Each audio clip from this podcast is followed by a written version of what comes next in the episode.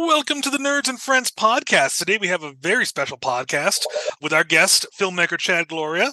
We've got our nerd on the road, Nathan, joining us from Kentucky, maybe? Kentucky, yeah. Nice. Kentucky.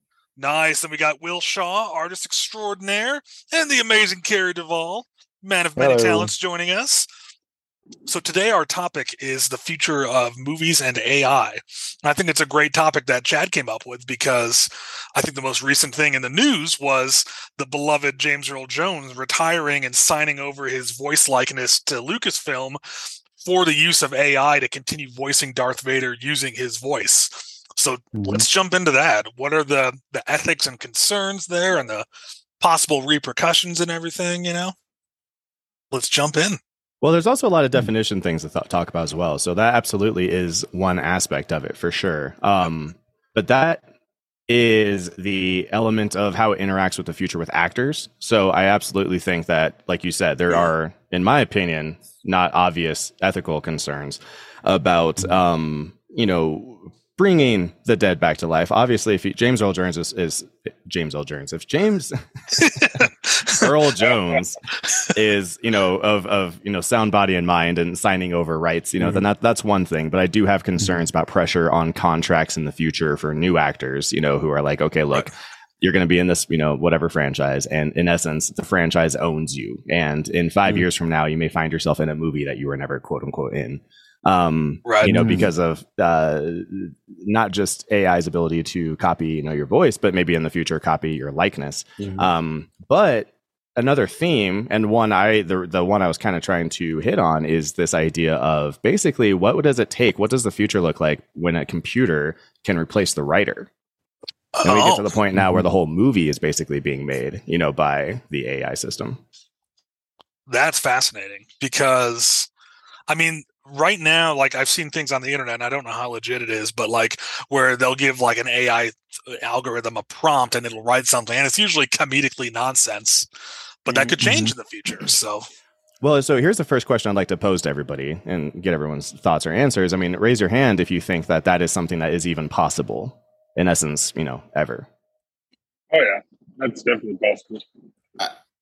I'm not convinced that it's possible, but I'm also not convinced that it's impossible. I, I think mm-hmm. that the so far we've seen a lot from the technology, and I expect it to improve a lot over the coming years.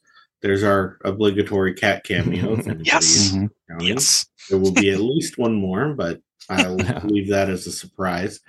But um everything that I've seen, it, it's like the whole uh, people are talking about how AI will be replacing artists or illustrators, but the more that I see the technology used, the less convinced I'm I am that that is actually going to be a possibility in the near future, since mm. uh, the more capable the computers seem to be at actually trying to generate the, these type of things the more obvious it is that you do still need a human hand to actually uh, control this process and it may be able to give you a starting point but it's not going to be able to outright replace it.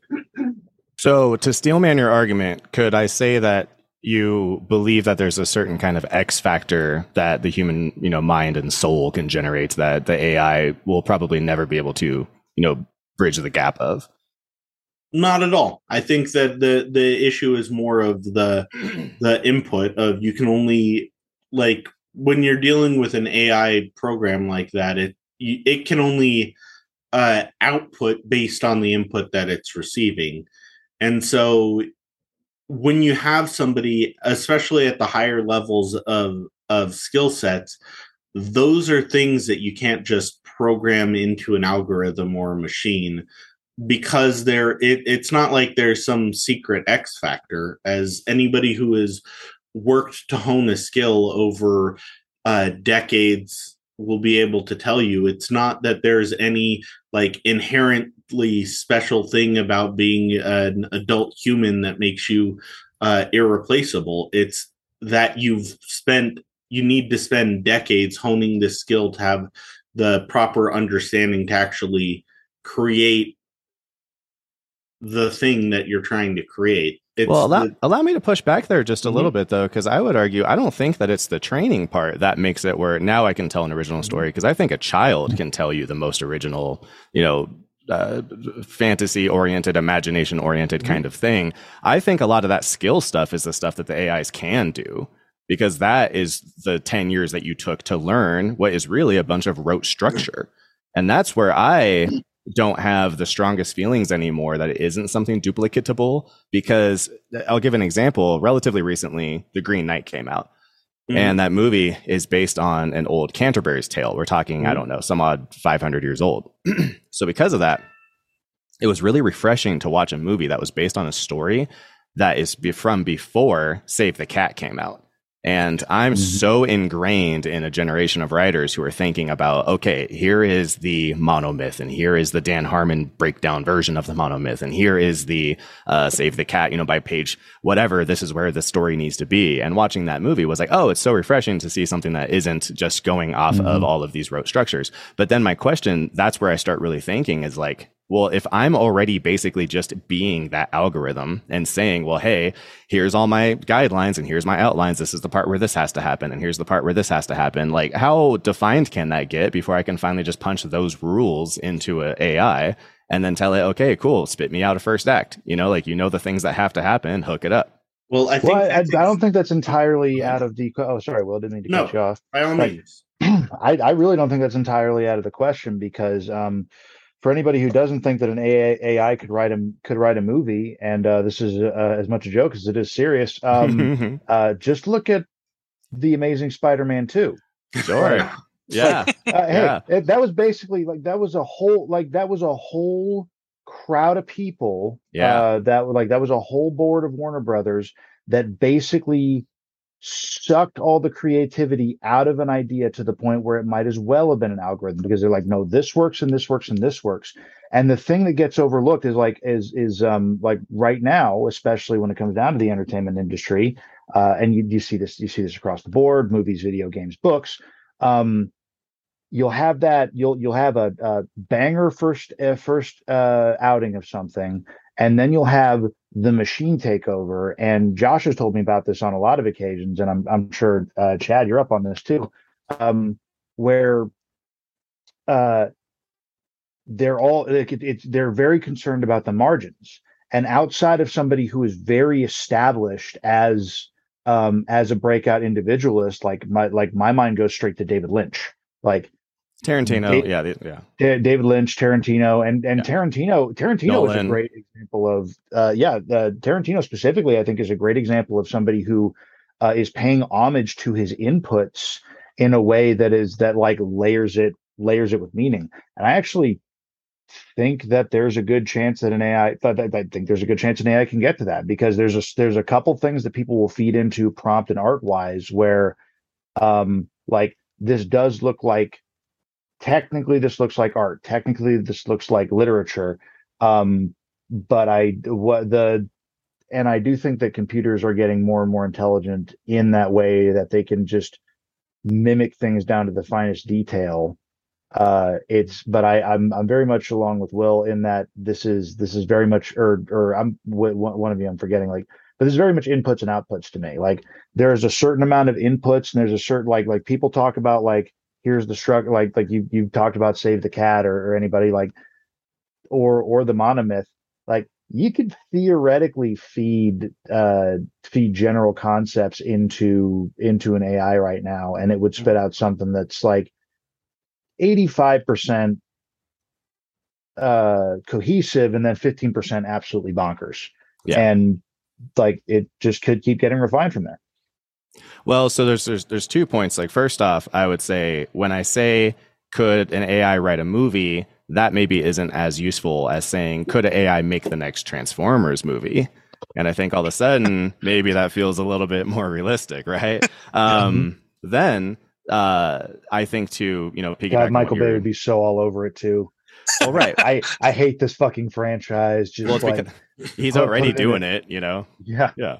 When when ten guys are in a room, like you said, in essence, they're well, we've seen this. It's it's that early scene in the Matrix Four. You know, it's like it, it's Mhm. That's what's happening. And when those people are making those decisions and they're looking at their computer and reading, you know, metrics and then coming back and saying, well, it seems like the kids like uh, uh, doing the hitting the whoa. Can we hit the whoa in the movie? Um, mm-hmm. At a certain point, that's really not that different than algorithmic input. But the question I have as well, then, or not question, I think the next idea I'd posit is going off of something Will was saying, and then you just hit on, which is the intermediate step before we get to full on, you know, Chatbot 9000 wrote this movie is Chatbot 9000 is like the, you know, the new new age Clippy. So it's like, hey, mm-hmm. so you're writing a script there. Looks like you're struggling on your second act. Well, hey, here's based on, you know, millions of inputs, mm-hmm. blah, blah, blah, blah, blah, blah, blah, blah. I could mm-hmm. imagine a world where I've created firstdraft.ai and Mm-hmm. It knows the rule structures, and then we fed into it basically like, okay, let's say that the main rule structure we're using is save the cat. Well, Save the Cat is broken down by page. So it's like from page zero to page, you know, 15, we need to have XYZ. So what I would do is I would feed to it. Here is the first 15 pages of a, a million mm. scripts. And here's the next grouping from a million scripts. So it's thinking about these things like section by section. Mm-hmm. And mm-hmm. if it spits you something, like you said, that's 85% cohesive, well, that's a great starting point. You know, oh, like yeah awesome i'll hop into my script that's like 85% done you know mm-hmm. well and perhaps i, I think uh, we should also rephrase because immediately wh- where i'm where my mind goes and where the conversation tends to go is like uh not necessarily can you write a script with an AI because mm-hmm. obviously you can yeah. write a script with a, uh, an AI. You could give you could have a monkey write a even if it's just the alphabet, it, it counts. Like like yeah. literally mm-hmm. having a lemur jump on a keyboard. Right, right. Uh, you could get a script eventually. directed by Baz Luhrmann. but the, the important Wait, thing is, please. could it write a good yeah. movie, or can AI create no, right. create uh like good and I'm well, using let's, that. Let, well, let's just say like uh let let's say real or something. You know, basically just did it did it not break? Like is it is it functional? Is is there a screenplay that you say, hey, this looks like a screenplay? Well, that is such a it that's such a low bar though because that is if mm. and like my point earlier that I was was trying to make is that uh the when you're at the higher levels of art, be that writing, be that uh writing like a script, a book, be it making an illustration. Um, the AI can definitely follow all the rules, but the the issue is that when you're at a high level of art, it's not a matter of understanding the rules and knowing how to follow them. It's understanding where you can break the rules or bend the rules to to make your piece better. Like well, mm-hmm. where you need to stop following the rules and where you actually uh need to go off the rails and add uh, add something different or change something. Well, where I'll push back one more time though is a little bit what you're talking about sounds kind of like the feeling difference you may have already between a Quentin Tarantino and a Michael Bay. And that kind of what I'm getting at is that that exists already, basically. You know, it's like you you could argue that maybe a mm-hmm. Tarantino mm-hmm. is more of that high level artist. Yeah. Um, so when we're talking about an AI writing a movie, I don't think it's ever going to be the auteurs that are the ones trying to utilize this. It's going to be the studio mm-hmm. that says, "Hey, mm-hmm. buy me, you know, or rent me access, you know, a subscription to FirstDraft.ai because we need to pop mm-hmm. out, you know, some summer blockbuster every 20 minutes and and and yeah. give me 15, you know, mm-hmm. triple X's or you know." Uh, mm-hmm. name XY action movie, you know? Yeah, but well, my, yeah, my, my brain goes to TV on that. And what I'm thinking, what I'm where, where I'm oh, thinking sure. uh, that uh, really goes with Will is like, is does anybody is anybody familiar with the uh, Alejandro uh, Jodorowsky Dune that never happened? Yeah. Oh yeah. Yeah. Uh, that like that that is like I mean, there's about a billion things that went wrong, but one of the things that I really hear went wrong with it in a big way was the fact that the studios just like straight up didn't get what this like very avid French sci-fi artist and writer was trying to uh get across. I like, didn't either, but, to be fair, but yeah, yeah, yeah, exactly. Well, and like, well, again, he he he comes off as like kind of nuts, but like, I I think that kind of the interesting thing about like baseline AI, um, like uh it's it's really interesting. Like I I've been learning a lot more about video games recently, and like having a video game structure that's like open world and having like basic AI and like things around you that actually like respond to stimuli in a really basic way mm-hmm. um, is is like is is a is a pretty is it's a pretty monumental achievement when it comes down to like computing, mm-hmm. and like like uh, I'm just thinking like your your average civilian walking around in Grand Theft Auto, like basically they all respond the same way. Like if people go up and like push them or whatever, and they're all just kind of wearing different skins. I could see that as like a baseline. I could see that as like a baseline when it came down to like writing. Uh, my mind goes to uh, uh like like a like a sitcom, and I could see that mm-hmm. like being the baseline. But I also see what Will's saying that like that that extra like that that next level higher like I think the cool thing about like having an AI like this, if I can put on my rose-colored glasses and and ignore the Terminator franchise, is um is the fact that like there would be more of that like risk take like like hopefully the the the rising tide raises all ships and there would be more of that risk taking on the high level of like yeah let's make the Jodorowsky Dune.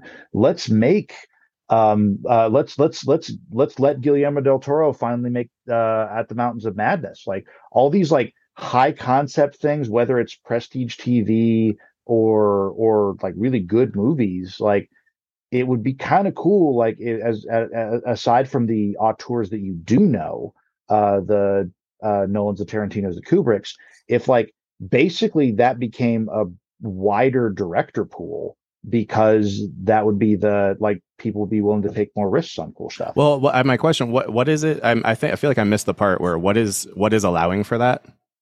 Oh well, my thought would be like like um the the hypothetical of um, let's say an AI can write a baseline script.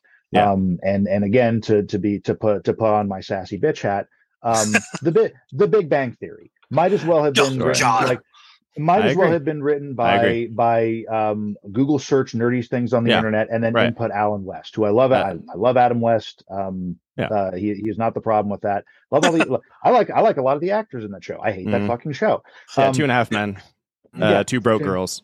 Exactly. Like there's yeah. there's a good chunk of stuff that's like it's it's formulaic. It's going to hit the same numbers. I mean, heck, uh, '90s kids TV. Like there's always an yeah. episode where they shrink. There's always an episode where they turn into kids. Like da, da, da, body swap. Where they go. body body swap. Yeah. yeah there's the beach. There's the beach episode. Always, yeah, always got to have hot service and fan, uh, hot hot springs and fan service. Um, hot service like, and fan springs. I'm with it. Hot service and fan springs. welcome to welcome to the fan. Oh god, that's a that's a um uh, a Far Side comic if I've ever heard one.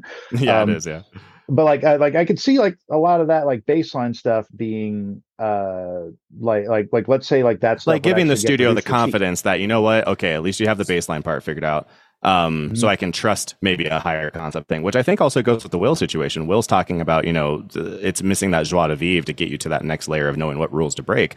But if you were to treat it as that first draft and baseline, then mm-hmm. it's kind of then you're the guy who hops in for draft two and and yeah. fix, you know, figures out the okay, now where do we make this interesting? The one thing mm-hmm. I think I I I can't get my brain to get around is the idea of it ever being able to truly tackle dialogue. So it's like it mm-hmm. probably would have a bunch of word salad between two people, but then you can hop in and go, okay, since I know what the scene's trying to do, let me come in here mm-hmm. and fix this this dialogue.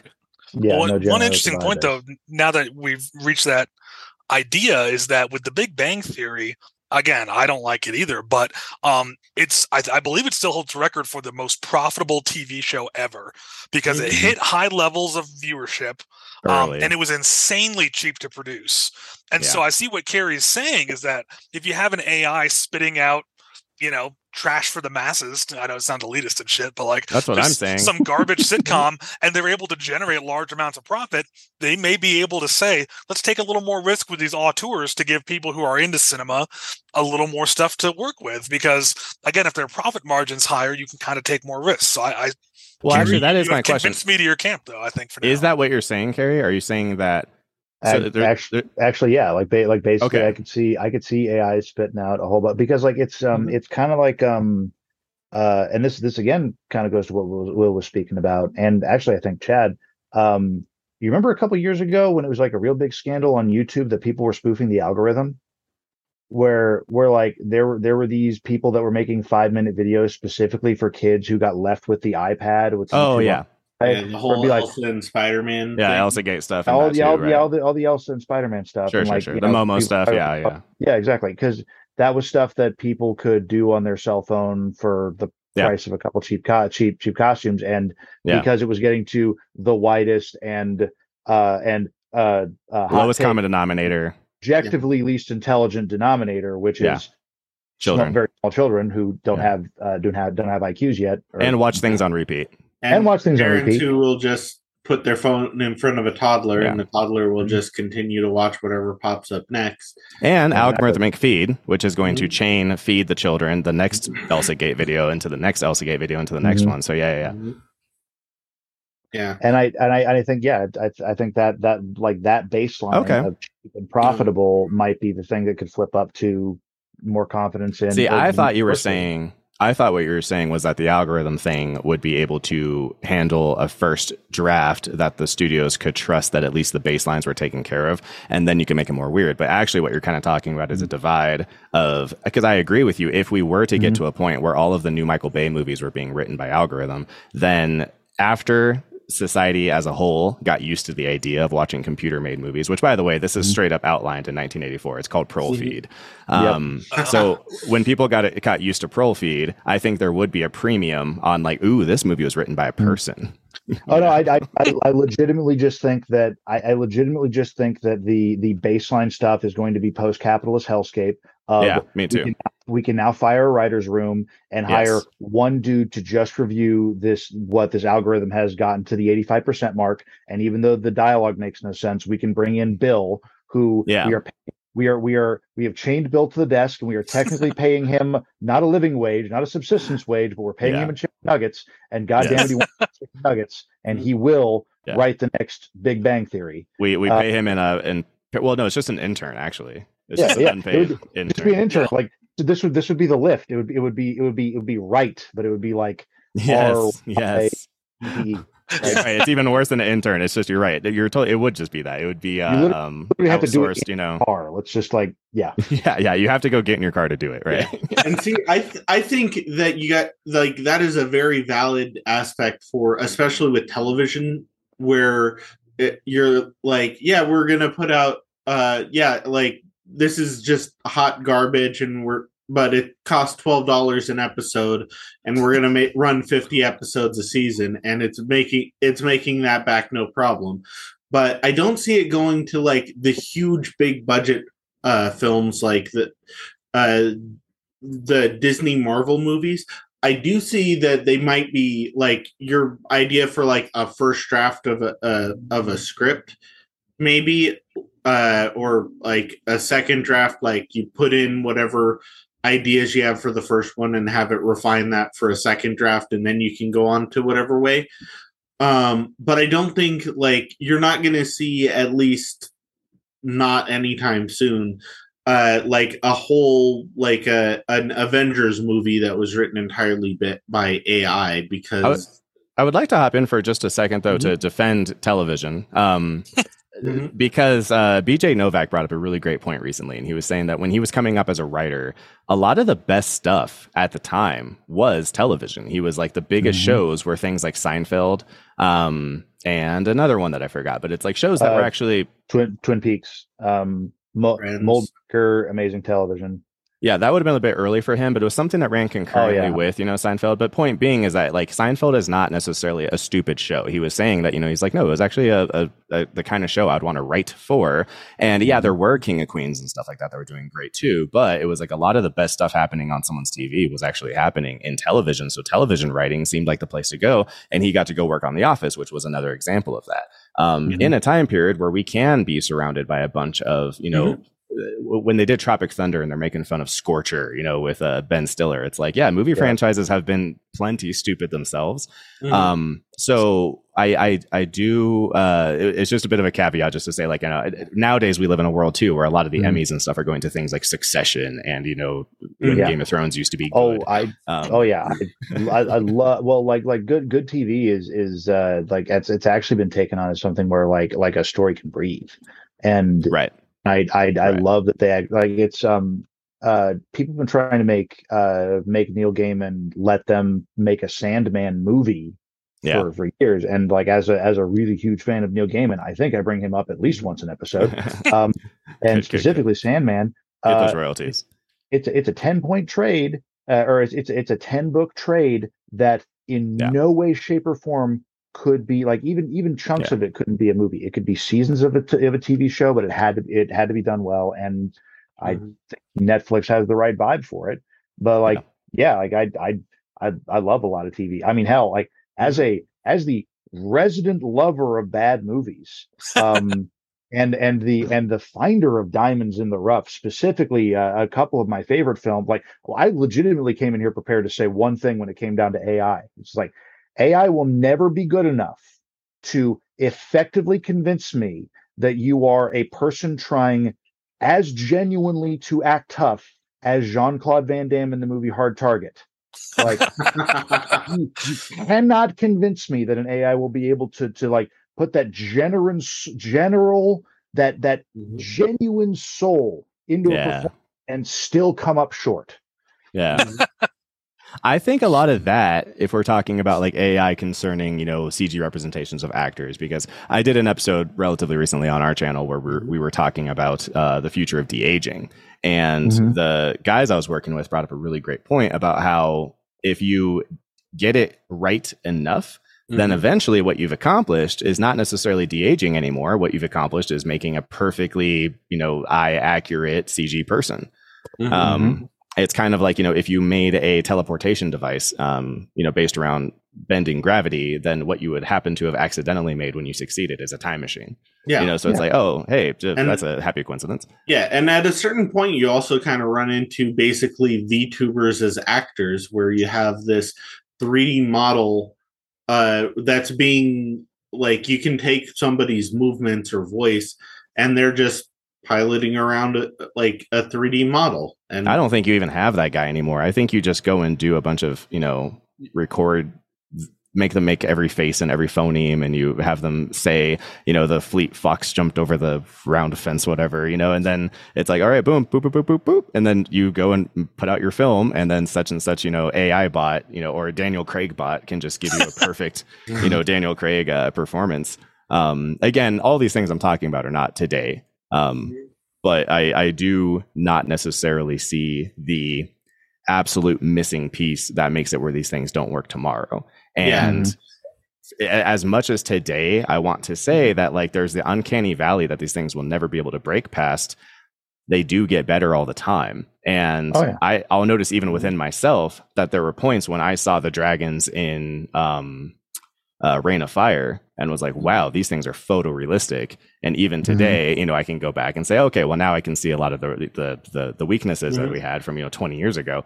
That will keep happening and at a certain yeah. point, you know, the theory is that like our ability to perceive what looks correct um, or sounds correct coming off of a script, I don't think that mm-hmm. that is necessarily infinite. I think there probably is an upper limit. And then the question is, what does it take for that thing to actually be able to breach that upper limit?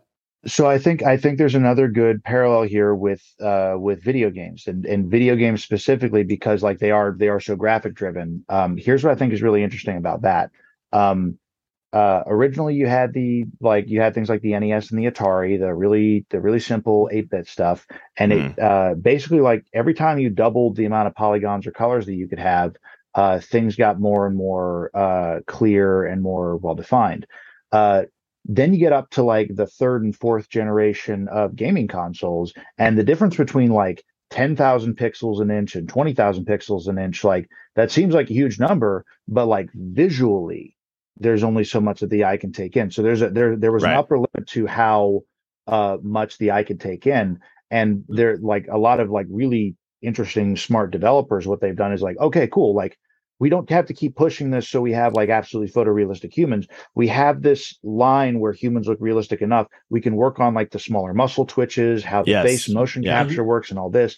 And Lighting. the other about that, yeah, is like well if you remember like a few years ago it was like we we're, we're here to give you new graphics we're here to give you better graphics and they reached an upper limit of that where it was like people weren't buying things for better graphics anymore they they yeah. wanted like the good gameplay everything and was good enough from, yeah exactly one from there you had this resurgence of like of like retro gaming where you yep. have things like like the super meat boy and yeah. recently i've been playing cult of the lamb where it's like it is a very very well updated and polished version of something that uh theoretically doesn't look as good uh, or it's, mm-hmm. it's like but it's it's living up to the technology in a way that's really interesting it's it'd be like uh, and that to me like the indie game boom is kind of like what I think would happen with with Mm-hmm. like auteur stuff, like the the the people or um or what's that what's that freaking Cuphead. Um, Yeah. my uh my partner was telling me that Cuphead, like everything about the the game Cuphead, is actually hand animated in Yeah. that old school rubber band style. Yes, and I yes. thought I, I thought that was the coolest freaking thing on the planet. And that's not just a, a charm thing. That's like that makes that a labor of love that makes people really put Mm-hmm. uh put a lot of effort into it. And I think that's kind of one of the cool things about reaching that upper limit is like, okay, now like like now people get creative on like a real grassroots level. Yeah. And I think that's actually ties into another really interesting point of like there sure there's a lot of interest for like the de-aging or creating essentially a CG model that uh, you can have in your your film for like a famous actor. But that only works right now because there is a certain degree of like uh fascination around this technology. There's a novelty to it. And once that wears off, what you essentially get is that you have an animated character that no matter how good your animation is in a in a few years a decade or two it's going to look really subpar and what you could do instead is do uh, go the animation route which animation looks better uh long term it has a, a lot better longevity. You don't end up falling into the uncanny valley as much. Uh and it's way cheaper to produce than that hyper realistic uh computer generated model that uh that you have there. And like tying into video games uh like cyberpunk which Mm. as, as far as a game it looks fantastic if you ignore the t- the t poses. Um but if you compare that to the cyberpunk animated show that that came out like the honestly the animated show looks way better than the video game. And there's going to be a lot of people that hate me for saying this but i'm sorry it's a hard truth. You're going to have to accept it. Well, I think you're onto something, but I would push back pretty hard on that. That that whether you think that you're correct or whether someone else thinks you know what you're saying is true or not, it has not slowed Hollywood down at all on going full speed ahead for the last decades of more CG, more uh, you know. Uh, photorealistic. Um you know Right. pixar bounced off of disney and disney was like oh that cg crap looks terrible. Let's not you know we're gonna we're the 2d people. You guys can suck it. And everyone got on board you know and, and now it's like all of the cartoons are cg um even the cartoons that look you know 2d are cg that is made to look like 2d you know? Um so I don't I don't necessarily think there will be that point when they decide that like you know well actually I'd rather it just kind of you know be more um you know of an artistic approach to it you know kind of interpret it. I think we're we're gonna still be going just full steam ahead on like hey and and then when it comes to quality where again you could be making these arguments it's it's it's it's the if I found out today that uh, Vin Diesel's Bloodshot had been written by an AI, you know, and and was acted out by a, a, a CG puppet, you know, that looked like him, I would be like, oh, you know what? Uh, duh, duh, I should have known that. like, of course it was. Well, you you say that, but the re- like the reason that's funny is because Bloodshot was terrible, Yeah, right. and so that's kind of a tacit admission that that that AI and trying to put a CG model into like a live action space is just kind of in like it makes for an inferior product overall. And that's kind of the thing that we're we're seeing when we're trying to uh especially with like um a lot of of new movies trying to uh, instead of doing traditional effects they're doing uh special effects through CG and now we're seeing a huge resurgence of practical effects be- that end up looking much better than the CG But I still think and we're seeing that many with the cases, auteurs, We're though. seeing that cheaper. Well, we even Yeah. saw that with Star Wars, with the Okay. uh, episode. What was that? Seven. Before Uh, they they panicked and started just trying to throw every yeah, yeah, nostalgic Force. Awakens. Yeah, Well, my so my, my point would be though is like I also think that like Transformers One is terrible, but the movie still made Yes. seven hundred million dollars. So it's Oh, like yeah. it's uh, so it's not. I, I guess my my my question, I guess my, my initial, you know, statement isn't, will AI make the next, uh, you know, eternal sunshine of a spotless mind?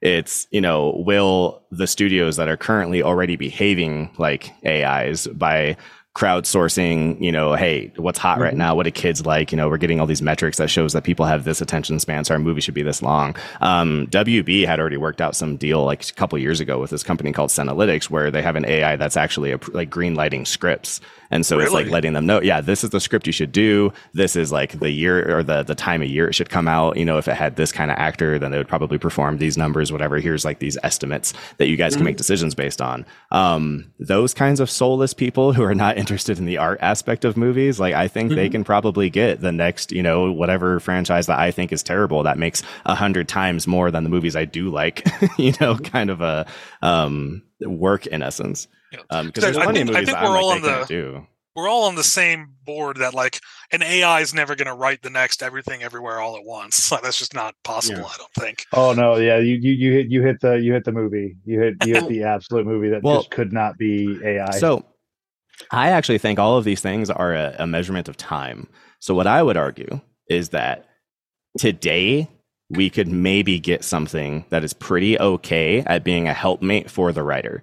And it mm-hmm. says, hey, look, man, um, based on everything else I've gotten and based on what you've written up to this point, or say that you have fed into me a pretty okay outline. I'm going to give you a rough breakdown of here's actually all your scenes and all your stuff, blah, blah, blah, that you need, right? Here's all the pages you mm-hmm. wanted. And it's going to be pretty terrible, but it's going to be this kind of like, you know, worse mm-hmm. than a, a, first draft, like a, a nice half draft. Then, mm-hmm. in however many years down the future, that could evolve into, let's say the next step is just that it becomes a really good one and it has most of the work done and you barely have to tweak it. And then after that, it turns into something that can write Transformers and people say, yeah, I buy it. And then way, way, way down the road, you know, just, it, I think it really is, I, cause I guess the question is how, how uh mathematic basically are people? You know am i something that is an input output machine myself? And when they make a movie like Marley and Me, and you know you, you, do the thing that makes the people cry, and then the people cry, like that to me all feels super algorithmic anyway. It's People like, cry oh, in that movie. What are you talking about? No, right? You know, it's like, oh yeah, I'm, I'm, gonna make a let's make Bridge to Terabithia. Remember what happened oh, in My geez, Girl? Yeah. Let's do the opposite. And look, everyone's gonna cry. And it's like at a certain point, that stuff does feel a little plug and play. And we know this because as writers, all you know, for all of us who are, you know, you watch mm-hmm. movies and you do that. You sit there and go, "Yep, here's the Dark Night of the Soul. Here's the part where they got to not be friends anymore for mm-hmm. a little bit, so they can mm-hmm. feel bad, and then they're going to come back and realize that, oh, actually, I missed you the whole time." Like those things to me make me feel very programmable, and that well, scripts are mm-hmm. already taking advantage so of how programmable I, we are. I entirely agree with that. With one, uh, one thing is that that kind of makes the assumption that humans are really uh, think in a very uh, mathematical way. And i agree but it's a very mathematical way that is incredibly flawed and bad.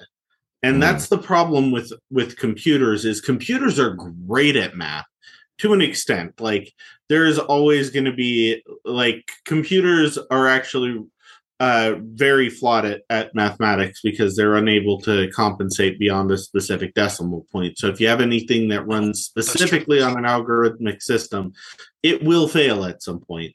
Yeah. But humans fail much earlier, and that's that's ends up being part of why uh, when you have things that are uh, computer generated, you always end up with a, a bit of that uncanny valley effect um, what I think it's going to be, um, and what I think is going to happen from a, a, especially because this is what I foresee being the financially beneficial system, is that having AIs uh, to write is going to become part of uh, part of a tool set mm-hmm. um, that like every writer is going to uh, is going to use.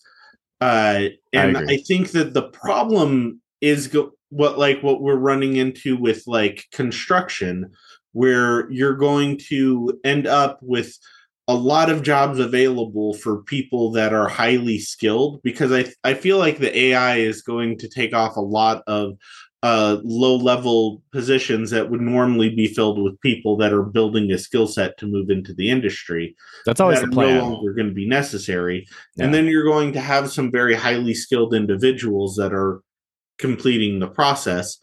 uh, in the same way that we don't see like in construction, we don't have uh, plasterers anymore. Um, we just produce drywall and have them nail that to the wall.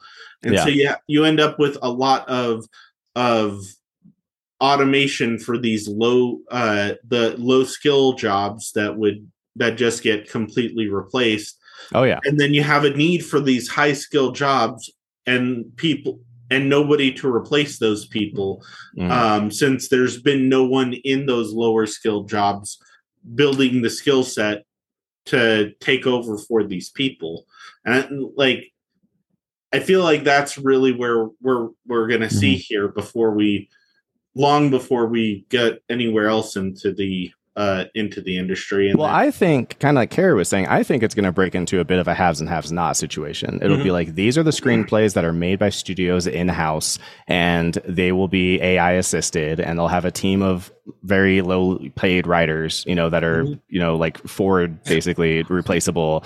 Um, and then there will be the Quentin Tarantinos that show up that are like, hey, here's a screenplay I made from scratch. You know, this is just me. Um, Mhm. And there will be basically that bounce back and forth between the people who are like, hey, I want to watch Top Gun 3 that was made by whatever studio, you know, in a, in a, uh, vacuum of you know writers and AI systems, and the other people who are like, no, I want to watch this, like you know, I want to watch The Lighthouse or something like that. Mhm.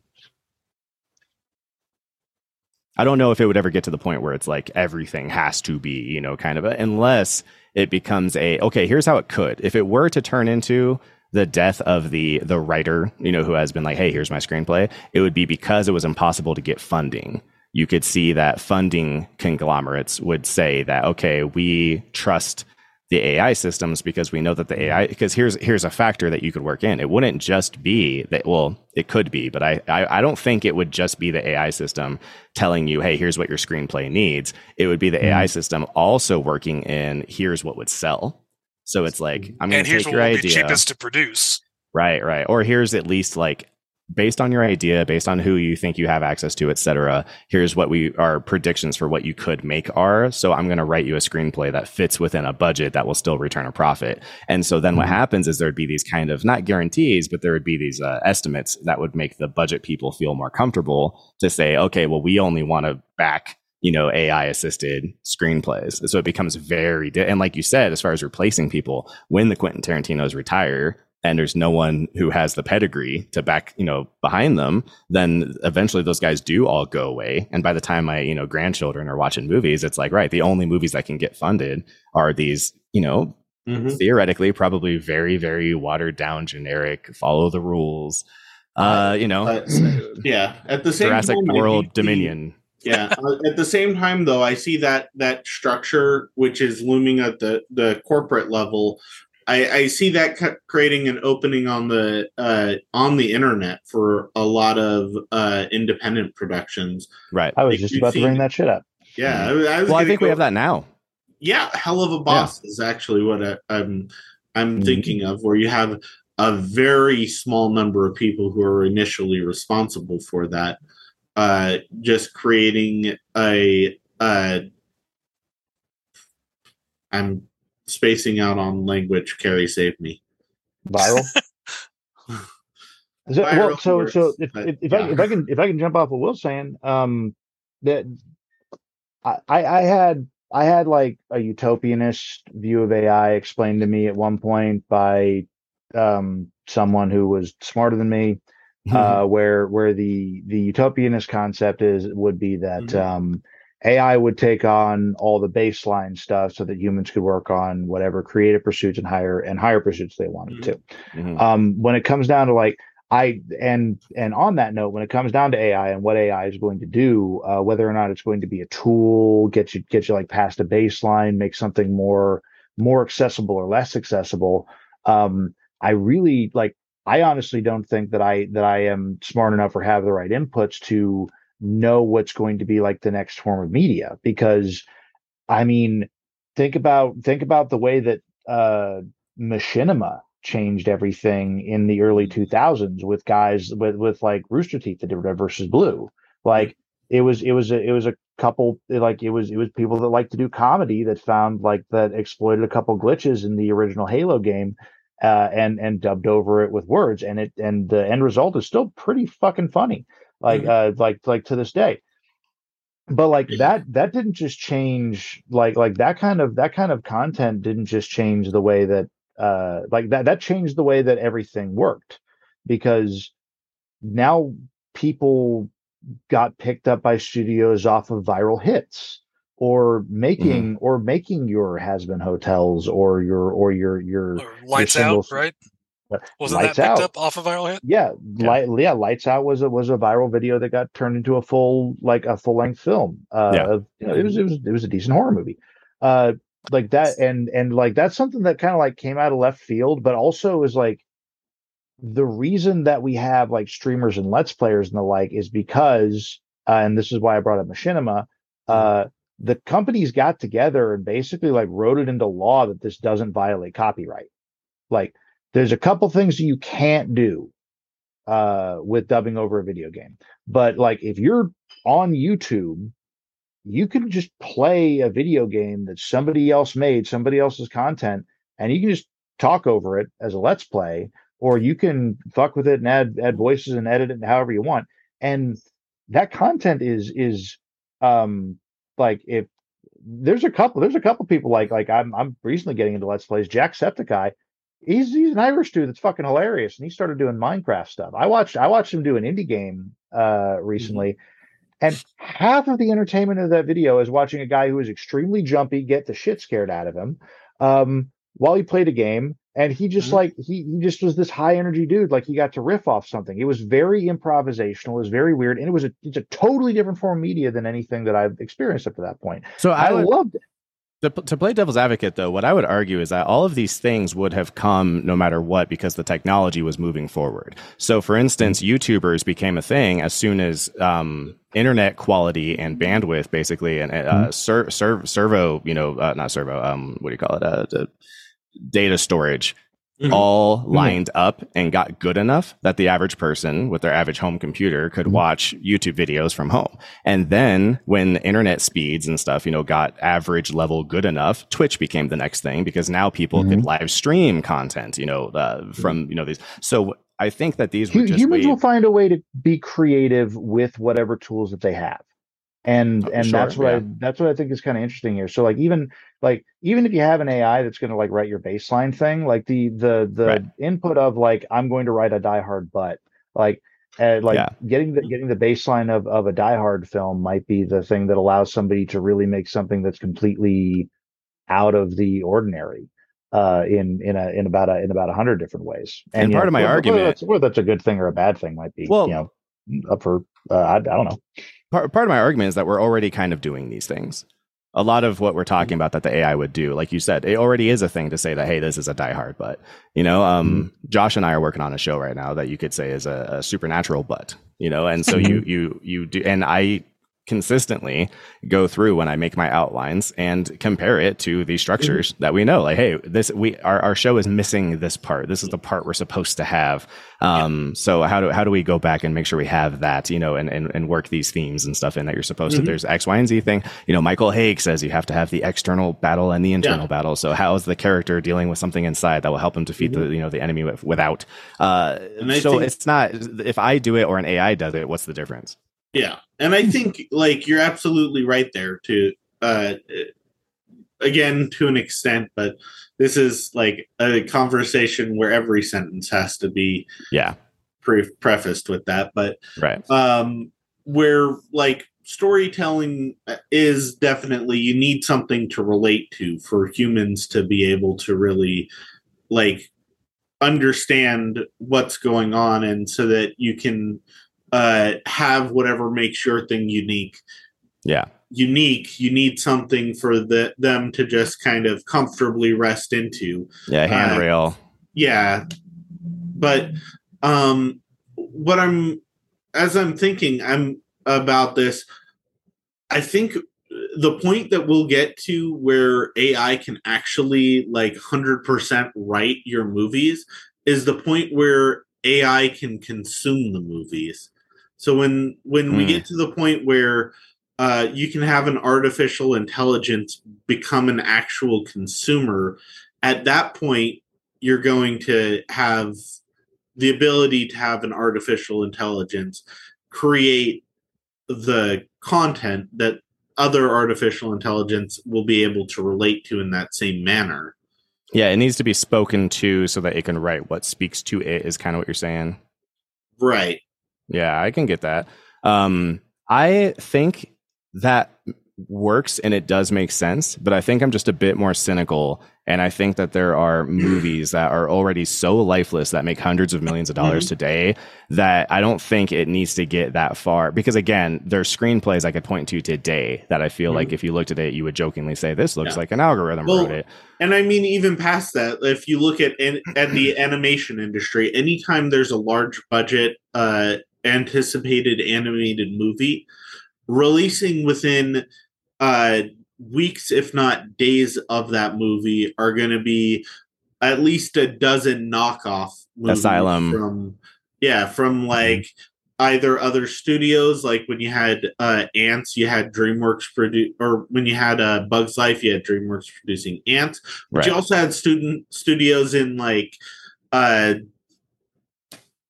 uh, Switzerland or in the Congo or France or China that are just producing a very cheap knockoff version that they're really hoping that somebody's grandma uh, accidentally buys because it well, looks that's, close enough that's Asylum's whole, you know, budget structure is like you guys mm-hmm. are making Transformers, we made Transmorphers, and like you said, I'm hoping yeah. that your grandpa who buys your Christmas gift, you know, mixed it up. Not to yeah. mention, you, you guys also brought up earlier. Well, I guess to mention, you guys brought up earlier, Lights Out. Uh, there's an Indian knockoff ripoff Lights Out movie. You know. Mm-hmm. You know that that's the thing though. Like y'all y'all got me thinking about how um how much I I love foreign indie films specifically the ones i'm thinking of are the ones that like really hit me when i when i when i hit high school was um uh thai martial arts films because you had you had you had the Tony Jaa. Yeah, all right. Yeah, okay. No, I'm, Tony I'm Jaa's awesome. I'm, yeah. yeah, I'm, yeah, I'm getting my I'm getting my here. Yeah, dude. Ong Bak, Ong Bak Two, uh, The Protector. Like you had all you had these movies. It was like like and and if you if you watch Ong Bak, there's there's no budget.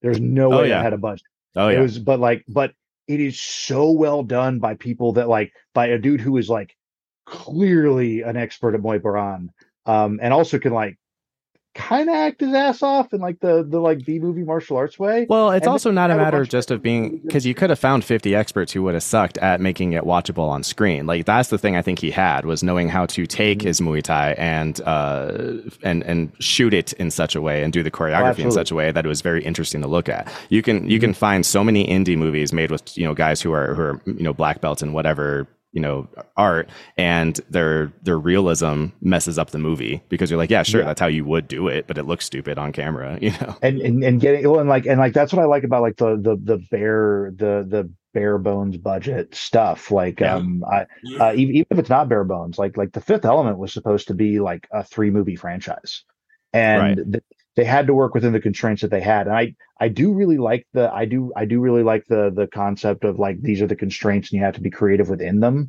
which is how you get like you know there's there's a, a which is how you get like really good interesting stuff.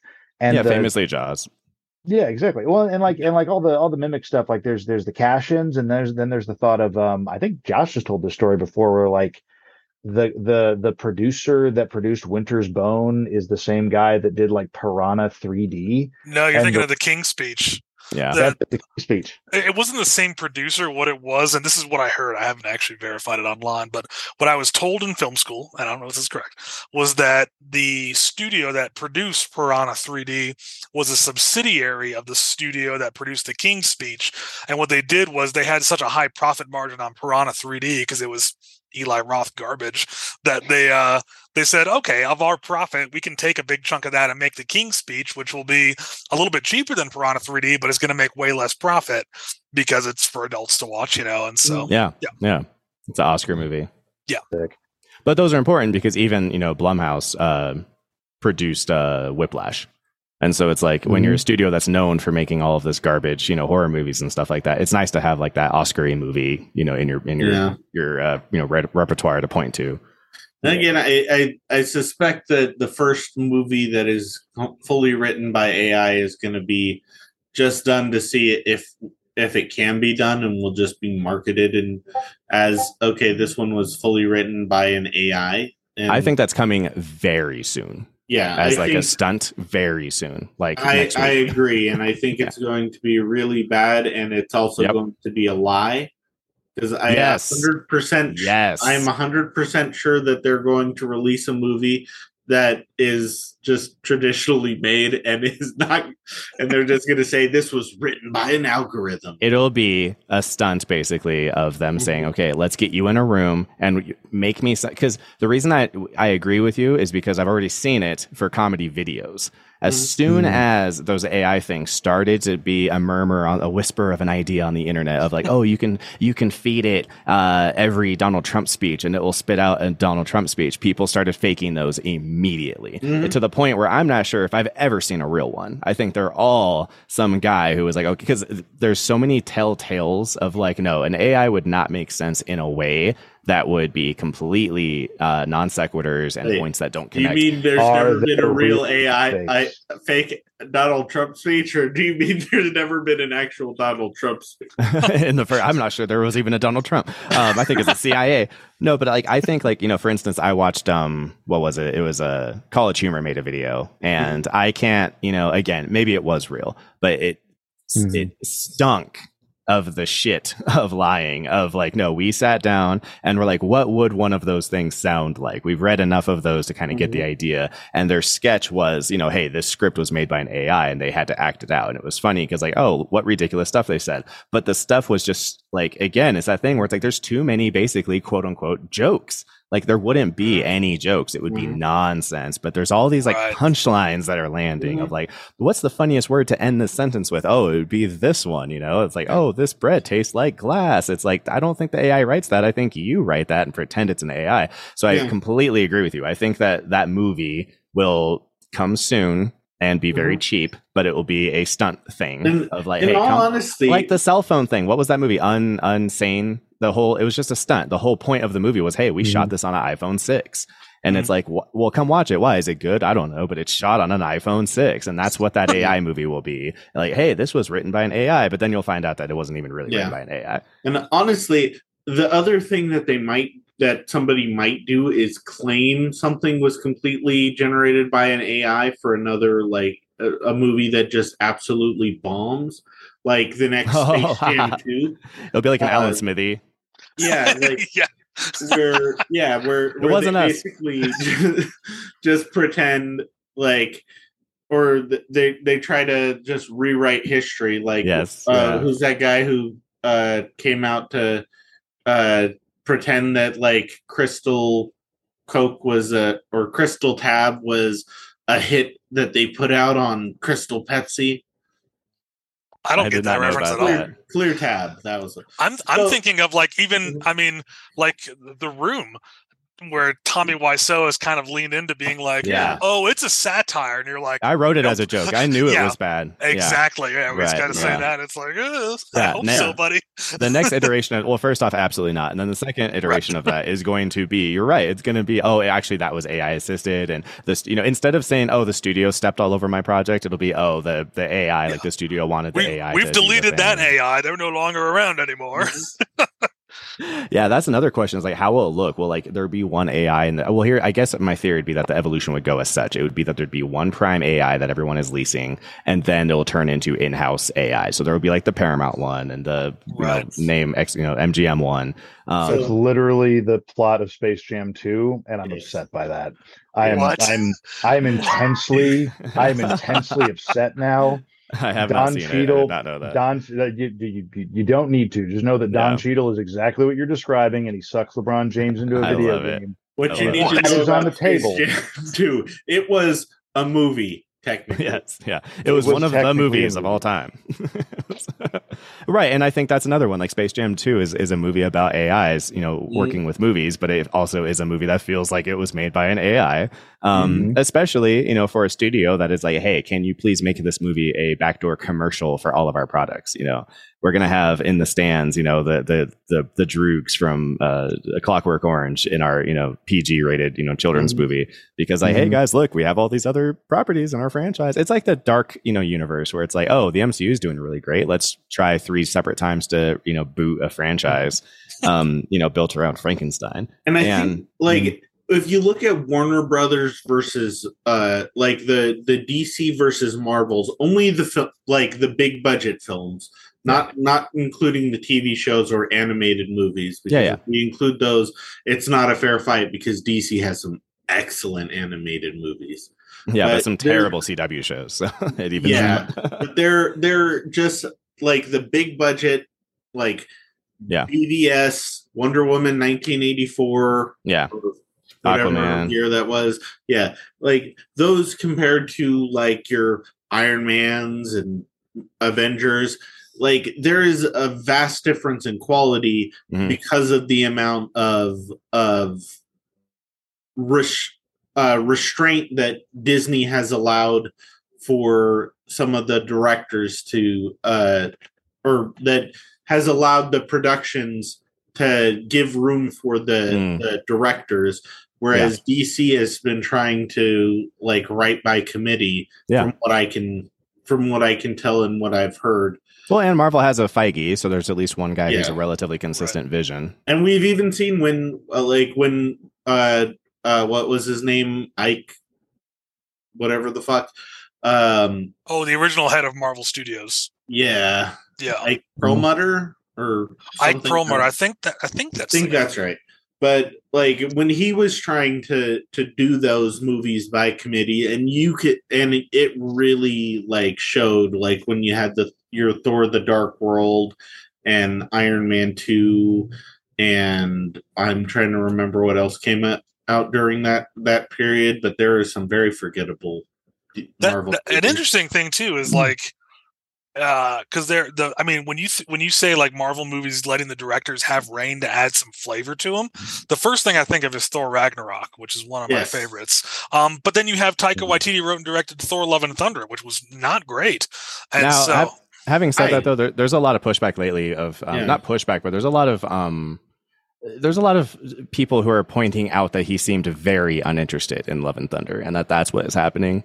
Okay yeah, 'cause Because that- that's the first movie i've seen by him that wasn't Yeah. excellent so i was very Yeah. surprised He did he did some press where he seemed like he was basically like drunk and very un and Oh, was just kind of talking crap about the movie the whole time. oh and the okay. theory that some people have is that he was kind of, you know, not, forced is such a strong word, but it was like he wanted to make Ragnarok, and then this was the one where it was like, "Ah, fine, I have to make another one of these we're- Thor we movies. just need to make another one. But I think at least the thing with with Thor: Love and Thunder, like it wasn't nearly as good of a movie as uh as uh Ragnarok. Ragnarok. It wasn't as good a piece of cinema, but it was still it was still fun, and it still had like some uh like it it had some spirit to it that uh like compare that to like Thor the Dark World or like the Justice League movie, any honestly, any version of the Justice League movie. And it's still like it's still a much more enjoyable experience. And I can Now, say that but- as someone who watched both versions of the Justice League movie and can honestly say i'm so sorry will i'm so sorry for Mhm. you yeah, it wasn't like it wasn't Joss Whedon's fault. But I would also counterpoint, and I could not agree with you more. I got eaten alive on my channel for saying the same thing. Um, but I, I, what what I would push back on though is that like the the intents with those two movies are, are are so different. I don't think it's super duper fair to say that you know Love and Thunder is more fun than Justice League because Zack Snyder had no interest in being fun. You know, he wants it to be this dour, miserable, you know, boring movie. So I didn't. Okay, fun is a bad bad term, but Yeah. it's enjoyable to be in the uh to enjoyable to experience. So, for Okay. instance, and like uh there's an anime that came out. It's called Black Summoner. It is bad. It is really bad. The writing is bad. The animation is bad. The CG is bad. But it's This incredible. anime is bad, and you should feel bad. Exactly. and like there is no original concepts that made it into the show but it is still enjoyable to watch because it is it it is just like so bad and like the room. It doesn't exactly and Yeah. it doesn't know it's bad but oh, any, actually- any Ed Wood movie. Yeah, or any Ed Wood movie for sure. You know, actually, now that you mention that too, I think that that's where the AI system, if it were to do something today, actually maybe could find success. Is being that niche, like, hey guys, come check it out. This shitty movie was made by this AI system, and it's the next Mhm. room. It's the next Plan Nine Mhm. from Outer Space. Mhm. Come check it out. Um, like I said, in essence, that's Did, I- what. did I tell you my conceit- uncle starred in a movie called Plan 10 from Outer Space? That was a Mormon satire of Plan 9 from Outer Space. And the entire cast and crew was excommunicated from the Mormon church for participating. True I gotta- story. I On have to- IMDb, you can look it up. I have to give Will and Carrie at the exact same time face palm. so that great. like there's there's just something so amazing that Josh comes from that pedigree that I I I all I almost I almost can't handle it. Maybe the only movie worse than Plan Nine from Outer Space. um, yeah, I but watched it's it like once with my uncle, and I was like in middle school. I was like, "What is That's rough. this?" Yeah, just the, the cringe factor has to be so high. Oh, it was But I mean, yeah, fantastic. Hey, hey, I, I would, I would, I, but I. Oh, What's what's that, Nathan? sorry, guys. I didn't mean to interrupt. It No, could you're be good. worse. Called uh, Plantain from out, outer space, and everybody's running around in banana suits. Plantain, Wow. nice, nice. Ouch. Huh. Um, Could have could have happened. Could I'm happen. with it. This is true. Wait, But does I- that I- actually exist? Because I'm I'm I'm thinking that could be a low budget. That's my kink. I, I just thought of yeah, the scene from the, the first episode of Community where the dean's watching that weird dress up thing and goes, "I hope this doesn't activate something in me." Yeah, So- this so- better not.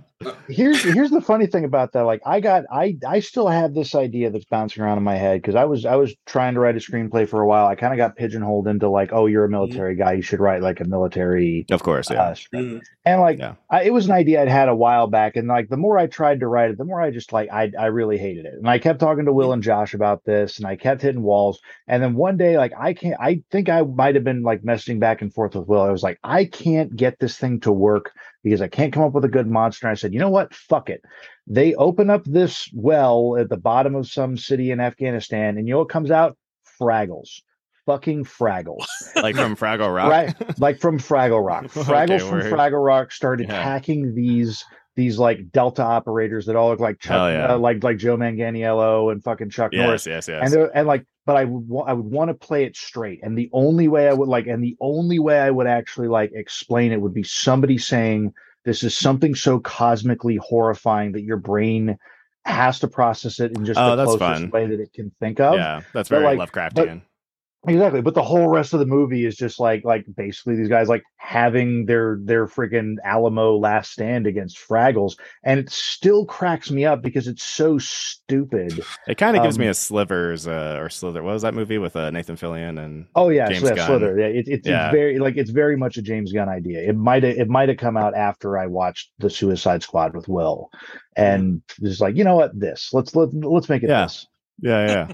I mean, I do like the idea though of the uh that Lovecraftian kind of like this isn't actually what they look like, but we can't even like the camera can't show you, your eyes can't, you know, uh fathom what this thing is. So your brain just tries to retcon it into, you know. No, there's I it mean, just I'm, flashes I'm on the not gonna bottom lie. of the screen. Just There's legs there. Like there's totally legs there, and it'd be fun. Well, you know what else that reminds me of a little bit is uh the sphere.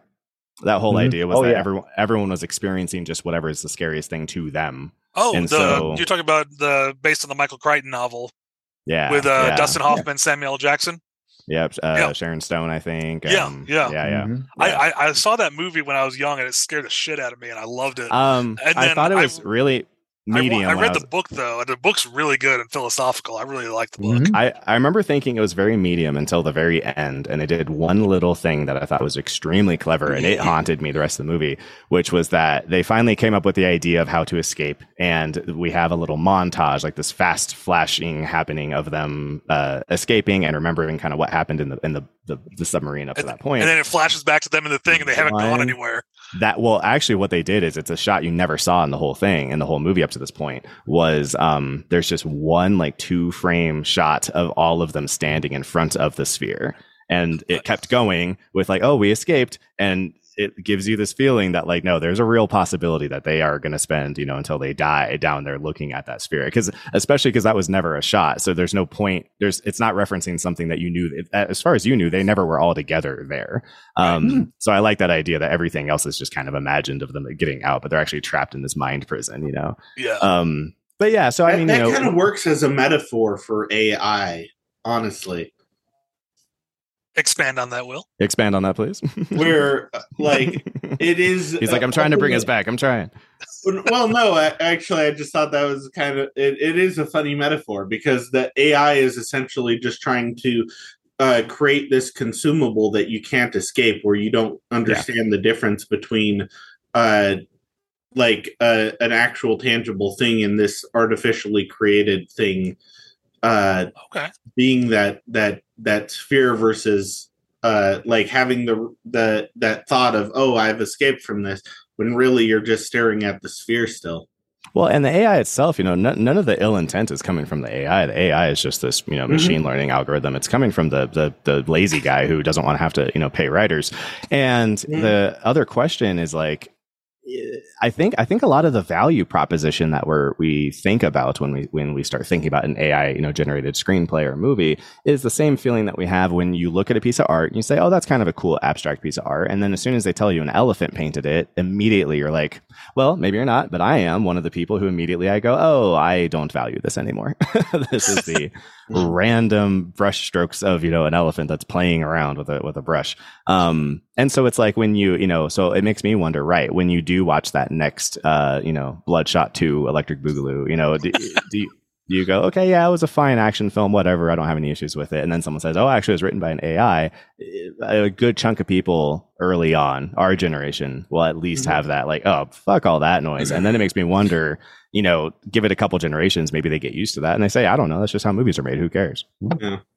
I think honestly, what it's going to be is there's going to be a lot of hype around AI at first, and then it's yeah. just going to get kind of die off. It, it's going to be like the Velveeta effect where like you have this highly processed uh, thing that we are told is edible. Um, and uh, like in and Velveeta might be a poor example. Margarine is probably a better example because those, are, those are both pretty on point examples. I think. Yeah, but I mean, mm-hmm. you, you have margarine, and it comes out. It's more popular than butter, and a lot of that is because that it's cheaper than butter and easier to use in a lot of things. And in fairness, it has its usage where it is a better product to use than butter. And then uh like it just kind of gets overused and then there's a lot of pushback against that for people trying to raise the value of something where you have like the pushback of made with actual butter or suddenly you find out actually this this product that we assume was generally accepted as safe actually uh, will uh, cause you to get stomach ulcers or whatever, as happens so many times. And then it, it kind of phases back into the market where it's just used as a cheap substitute for the real thing or for people that uh, like vegans who uh, unfortunately can't enjoy butter anymore. Well, I, I agree. If I if I reframe it in not metaphor and say that okay, so the AI thing starts happening, and there, at first there is the kitschiness of it. People are interested in this, like, oh, how weird! What a what a cute thing.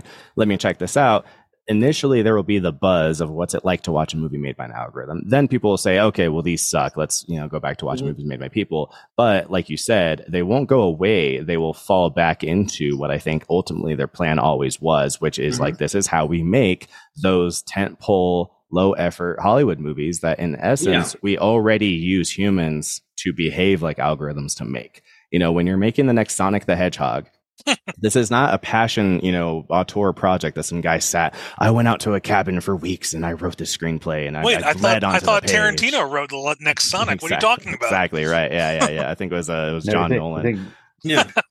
it's like no, it's, it's it's a bunch of guys who are like, okay, what are the marks you got to hit? What do all the last most successful kids movies look like? What is the you know what's the runtime need to be? How many colors should we have you know on a swatch you know for any given frame? Yeah. How fast should the the you know the the frame rate be on the animated character to make him the most engaging how, to uh, look yeah, at? how frequently do we need a, a screen change to keep these little yeah. goblins from looking away? Yeah. Yeah. Uh, you know, what's James Marsden up to? Let's go grab, You know, it's, it's that kind of stuff. And is at that point, over? Is that still yeah, running? What's right, right. They're just which does actually. I you you just mentioned this, and I really want to jump in because it, it yeah. made me realize the real horror of this is that uh, with children's cartoons, especially younger children's, like it is just going to be completely eaten by this because it's something where like they're not going to complain if it doesn't Yeah. make sense or if it's not Right. good. You're, uh, but it, we're going to see because their stuff's already like that. Yeah, and we're going to Yeah. see a substantial decrease in in a lot of of children's shows, which I think, I mean, it's coming up on that time for. Uh, there's always been, if you pay attention, a waxing and waning in uh, in the cartoon industry with uh, children's targeted cartoons. Of you'll get like a a period where you see a lot of of worthwhile works coming out and then something will change in the industry and it'll kind of flood back to a bunch of a whole bunch of garbage that is uh, just because people assume that children won't care and then eventually uh, it'll start going the other way when somebody actually makes gets a passion project made and then you'll see a resurgence of of more valuable content uh, coming out of the industry My concern though is that almost every time the value is coming out of specifically Cartoon Network. You know, it's like I think with the exception of SpongeBob, it's like almost all of the shows. I'm like, oh, that's actually pretty good for a kids cartoon or whatever. Is generally kind of the same network that seems to be the one who looks for these kinds of guys, whereas Well- Nickelodeon like couldn't care less. Actually, I disagree strongly because Okay. with Nickelodeon, we've ha- we had a whole bunch of of really good Nick shows in uh in the '90s. They're also the ones that brought us Avatar, um, Mhm. Sure, the yeah, Last okay. Airbender. Yeah, yeah, yeah. Um, but yeah, with Nickelodeon and Cartoon Network, like Cartoon Network had this this amazing golden era with the the cartoon cartoon show. yeah, Dexter's Lab and all um, that. Yeah. And then they fell off really hard for several years. I guess I don't they- know what the dark ages are because I aged out, so that just happened Yeah. to coincide with me getting older. And by the time I noticed again, it was when we were doing like Adventure Time and stuff like that. That I was like, oh, these are actually like you know someone cared. They're not necessarily for Yeah. me, but like the regular show has absolutely like the thumbprint of someone on it. This does not feel algorithmically generated. It feels like someone had an. Or Or idea. like Gravity Falls. Well, I watched that with my Yeah, sister. right. Which is Oh, fun, yeah. absolutely. Well, and, and the, the, and- cool thing about Mhm. those, like, oh yeah, Gra- Gravity Falls, um, the Owl House is one I'm, I'm absolutely addicted to. Yes. Like, there's a lot of there's a lot of animation right now that comes out of that. Like, it's very specifically like a mid '90s Cal Arts, yeah, um, yeah, like class. Mhm. But like, yeah. there's like there's all these guys, and and the thing about that was like the the the Venn diagram of those guys is like a circle. Like Right, like uh, right. like like Pendleton Ward, I think worked on SpongeBob uh, for a bit. Like, they- early, early they- SpongeBob back when it was good. Like when yeah, er- yeah, early. when I forget his name, Steven First- something, Steven Hillenbaum or whatever. Uh, Yeah, Soderbergh. Stephen Hillenbaum. Yeah. Hillenbaum was SpongeBob. and uh and so like th- well th- those are like people that all had like really different and like diverse passions that like kind of got it got to go of it yeah. and cartoon network was a big one uh nickelodeon took a huge risk when it came down to avatar and it really Mhm. paid off like Mhm. there's a there's a lot of like these these people that um, well, yes a lot and no, though. I would system- also say Avatar kind of made sense because they, they they were riding the anime wave that was also happening. You know, Cartoon This is- Network oh, was yeah, doing Adult. Swim, and anime was hot, so it was like, well, what if we had our own in-house anime, basically? So that I Well, can and- also hear the gears going of like, let's jump on this thing. Well, the interesting thing about that too is is the uh the fact that like like anime like like when uh sorry I'm I'm gonna nerd out about like Avatar real quick like Sure. uh I, I almost said Brian Michael Bendis but he was Ultimate Spider-Man um uh the the guys that made Avatar um the guys that made Avatar like they were like just they're basically two weebs that like worked in Mhm. different animation houses like one of them was actually like the the one who's like the mar the like the real martial artist nut is like he worked on King of the Hill like he was in Mhm. that animation studio Mhm. and like when they brought this to Nick, they had such like an expansive concept that basically Nickelodeon was like, you know, what, you know, like go for it. Like the the like they got they got a real good thumbs up from actually some really good in-house people. And the the cool thing about it was like these were guys that like legitimately were just like huge anime fans, and it just like kind of and it fit the market in a big way. Didn't, Um, it was didn't kind Dave of like Filoni work on Avatar: The Last Airbender?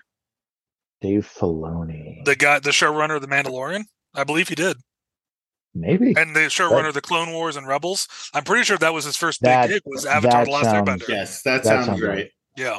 But you know, a lot of my bigger issues aren't necessarily even with the cartoons. When I'm thinking about a lot of the crap that was being produced for kids, that is currently being produced for kids, it's that Dan Schneider era of the live action stuff. It's that like Victoria Justice show. It's the um, you know everything basically post like the all that era. Which not to say that that was fantastic either. Um, Yeah. but hey, you know, Kenan and Kel was quality though. Gotta say that. Yeah. there, there's absolutely Not that I've uh, seen it in 20 years. I just remember loving it.